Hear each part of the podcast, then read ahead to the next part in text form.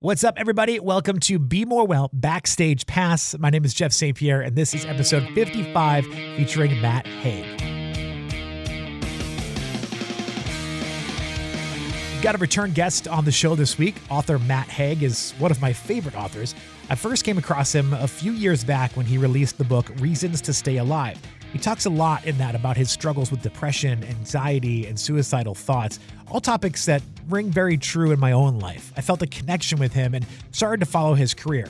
Since then, he's put out a few different books, including the massive hit last year called The Midnight Library. That novel has just taken over the world, and rightfully so. It is fantastic. I had him on Be More Well about a year ago, actually, talking about that book.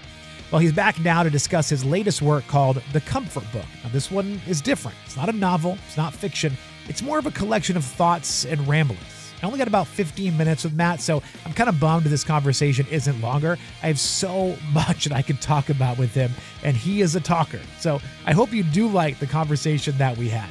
And before we jump into that, just a quick reminder to subscribe to Be More Well on whatever platform you're using so you'll be updated on all future episodes. And please feel free to look us up on social media. The show can be found on Instagram at Be More Well Podcast, and I'm on there too at St. Pierre on Air. Hey, Matt, how's it going? Very good, thank you. It's nice to see you. And you're, you're in Baltimore, right? Yes, yes, still in Baltimore. It's been a long time, and it's been an even longer time since I've been in Baltimore. I was in, I went to Baltimore in the 1990s, and I need to go back. It's well overdue, but um, yeah, not happening at the moment, obviously, with the world situation. Yeah, I don't think anyone's really doing a whole lot. Well, I don't want to say no one, but I feel like people are not doing as much international travel as they used to. Yeah, I, yeah, this is very true. Yeah, I'm still in contact actually with my Baltimore people because my parents used to do house swapping, and me, uh, my parents were teachers, and we were teachers in Baltimore, and we swapped houses.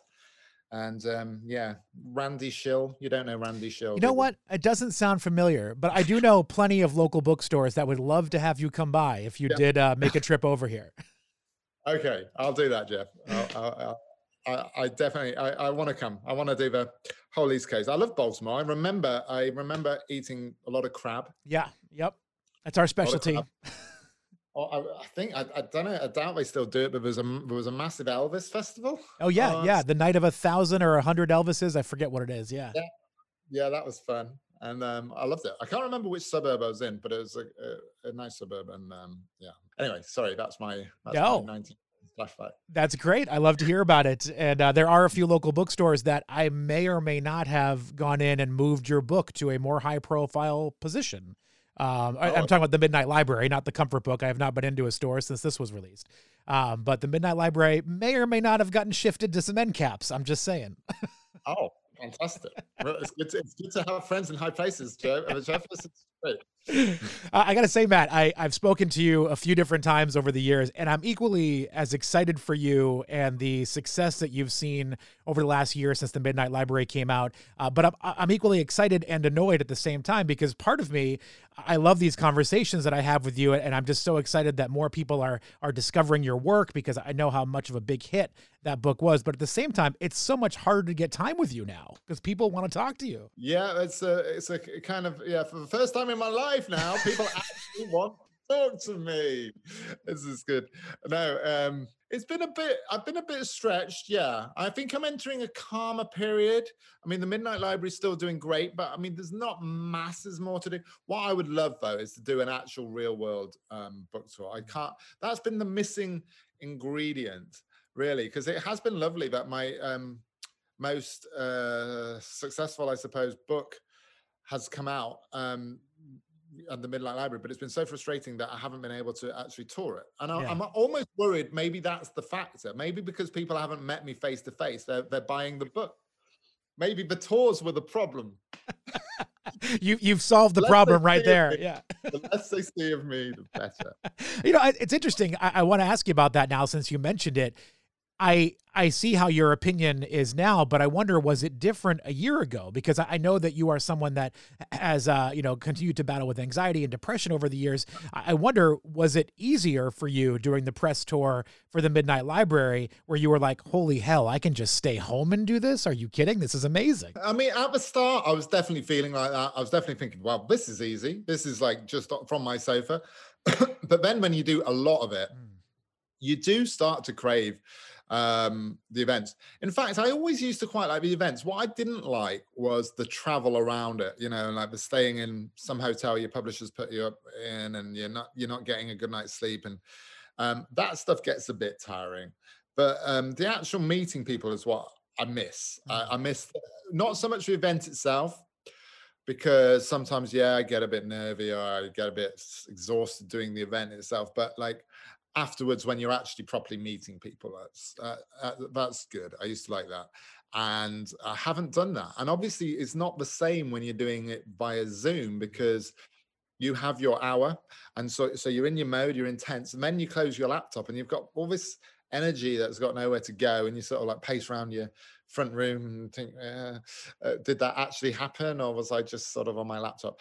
And so um, I'm craving the real things. I mean, I think I think we're all craving that a little bit, aren't we? And um, I mean, the UK, like like um, I'm sure Maryland is sort of opening up a bit, but it's not quite normal normal yet. I don't know if normal normal is going to be properly back, but um, it's been yeah it's been a strange a strange experience having such a successful book relative to my own career uh, you know uh, i mean a lot of americans think it was like my first book right you know and it's my 21st book which makes me feel like the age of yoda or something but yeah i've, I've somehow written um, 21 books if you factor in children's books as well and it's been so strange having this um, kind of big book but actually not doing anything out in the world with it. You know what I mean? I've just been at home, same house, um, same computer,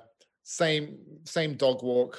So you know, every day has been you know. So so it's like in one sense, you know, people say, oh, you know, has it you know has it changed anything? And it's like not really. I mean, it's meant that I've got a lot of uh, very exciting emails, and um, we'll probably get a nice royalty check later in the year. But in terms of actually how I'm living, it's not really um, changed anything because I haven't been out there um, in bookstores or you know seeing it out in the world a bit, and I, I'd have enjoyed and enjoyed you know indulging myself a little bit with that stuff. But um yeah there will be a time and i'll be back in america and um, i will definitely be back in baltimore and um i can't wait actually. It'll be good well, we'll cross our fingers. I'm also crossing my fingers for you. Now, we are going to talk about the comfort book in a second, but you've got the film adaptation of your Christmas book, A Boy Named Christmas, oh. and that's coming out later this year. And I imagine there's a lot of excitement about a potential premiere party. And I mean, it's your first book turning into a movie. Like, I want you to yeah. be able to enjoy all of that stuff. I want my red carpet. I demand my red carpet experience. Um, yes, I it will be. Yeah, it will be great. I I definitely feel. I mean, it's not. I think it's just Netflix in America. It's going to be on cinemas in Europe, so it, there will be a London premiere. All being well, you know, I, I, don't want to listen to any new variants that are coming out or anything. I, I, am just imagining um, somehow, somehow, I don't know. It, it'd have to be the bubonic plague at that point to actually. this is my premiere. Let's do. I'd be like, you know, one of the kids in Charlie and the Chocolate Factory, Violet Beauregarde. I want my premiere. I, am sure it'll happen. But what's been nice about the th- film thing is that I haven't really been involved with it at all. So I, I can actually enjoy it from a distance. I don't feel like too wrapped up in it. I didn't script it. I didn't, you know, I, it was adapted.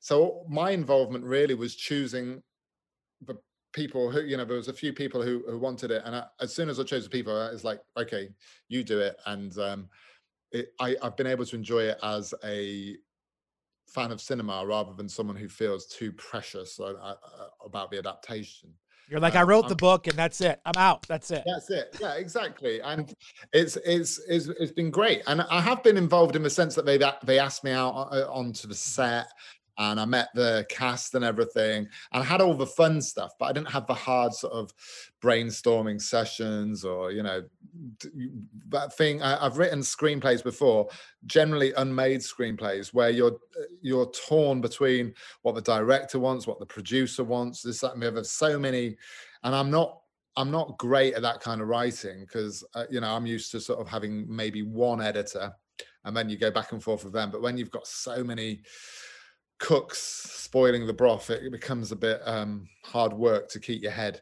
And so I, it's been it's been lovely. Basically, it's been lovely that ride. I have no idea. I mean, I like the film. I have no idea, obviously, how it's going to go down, but I, have got a good feeling about it. I mean, the cast is great, and I'm, I can't wait for people to see it. But yeah, I'm not really bothered. Just to be very clear, in case my English humor um, it, it's not translating. I, am genuinely not bothered about red carpet. I'm probably I, whenever I've actually been um, on the very rare occasions to, to someone else's fancy party, I'm normally the person in the corner having the panic attack. So I'm sure when it's my own fancy party, I will be pure panic attack the whole way through. So I, would probably actually rather stay at home and watch it on Netflix anyway. So uh, and get some popcorn and um, we've got a popcorn machine, so we'd, we'd make some popcorn. Oh, see, there you go. Well, I'm looking forward to it. The trailer that came out a few months ago looks really cool, so I'm excited to see that. But uh, Matt, I do have limited time with you, so I want to shift over to the reason that we're really doing this press tour today, and that's the Comfort Book, uh, which is your latest in uh, nonfiction book. And I, I, I want you to describe what this means to you, to other people. Yeah, the Comfort Book basically was a book I wrote um, it sounds strange, but I wrote almost to comfort myself. I was uh, throughout my life, well, since recovery from depression, I've written things either about what I'm feeling, or I'll, I'll find a quote from someone else, an ancient philosopher, and write it down, or I'll uh, work something out for myself that I want to remember about how I recovered, or a thought I've had in depression that would be useful in when I'm feeling better and all of these things and they're very disparate and it was probably never going to turn into a book. But then um, march 2020 happened and the mm-hmm. pandemic happened and the news happened. And i'm always writing the book that i want to read in that moment uh, that doesn't necessarily exist. And i want to create the book that i want to read in that moment. And the comfort book was the classic example of that. I, I needed something to calm me down. Um, i wanted an easy reading and also easy writing experience um, so the comfort book was designed to be easy and simple, but also contain within it philosophical ideas, you know, from the ancient Greeks and uh, various things and touch on different people's lives, whether it's Maya Angelou, whether it's Steve Callahan, that guy who got lost at sea for 72 days and was played by George Clooney in a movie, but he discovered the meaning of life while he was sort of set adrift. Um, all kinds of different people turn up in there. A lot of it's just aphorisms simple paragraphs. Um, it's it's just a book you can pick up on page 79 or 105 and you you don't have to read the stuff around it but hopefully you'll get something out of that random moment. It's not a book you have to read from the front page to the back page. It's almost like a book of quotations where you pick up or a kind of um, what's it called? Those devotional religious books yeah. where you can just pick it up in a, like little secular psalms and that was the idea i um, had for it. And so it is what it says on the cover hopefully the comfort book. And um, i really had fun writing it because i didn't unlike a novel where a lot of it is architectural and it's like editing and structuring how it works with this i could literally write what i wanted to on the page i wanted to and um, i didn't have to worry about order or anything. So i could just concentrate on the words. And it was really was a lovely, uh, lovely experience. I see it, even though it's nonfiction, I see it as a kind of companion to the Midnight Library as well, because um, the theme of self acceptance is definitely one that recurs throughout the comfort book.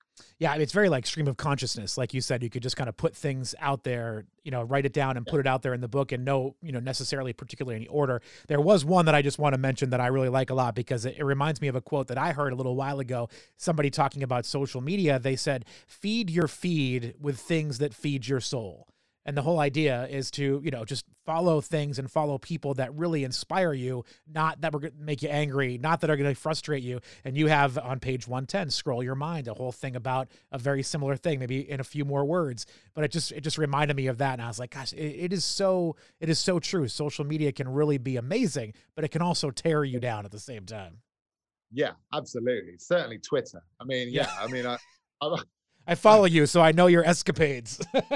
yeah, exactly. I had two months off Twitter earlier this year, and it was joyous. So I'm planning another um, another little holiday away from uh, Twitter. I, I do. I, increasingly, I have fantasies about deleting the whole account, which will probably be a relief to most people who follow me. But um, yeah, Instagram doesn't seem to impact me so much. I, I, I seem to be relatively serene on Instagram.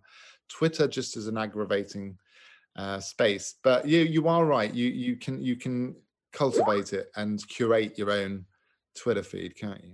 I'm guessing that sound means that we're done and we're out of time. But Matt, before I let you go, where do people find more about you? Um, well, they can they if they insist, they could go over to Twitter, but you'll probably find a more amenable side of me on Instagram at Matt Z Haig, and um, you know, hopefully a good bookstore near you too. Well, great, Matt. It's a pleasure seeing you. Good luck with everything, and congratulations. Thanks so much, mate. That was brilliant. Thank you. All right, we'll see you soon. See you soon in Baltimore. Bye. Thank you to Matt Haig for giving us his time today. His book, The Comfort Book, is available now. You can grab it wherever you get your books, hopefully at a small local bookstore. And thank you to all of you for listening this week. Really appreciate that. Until next time, be well.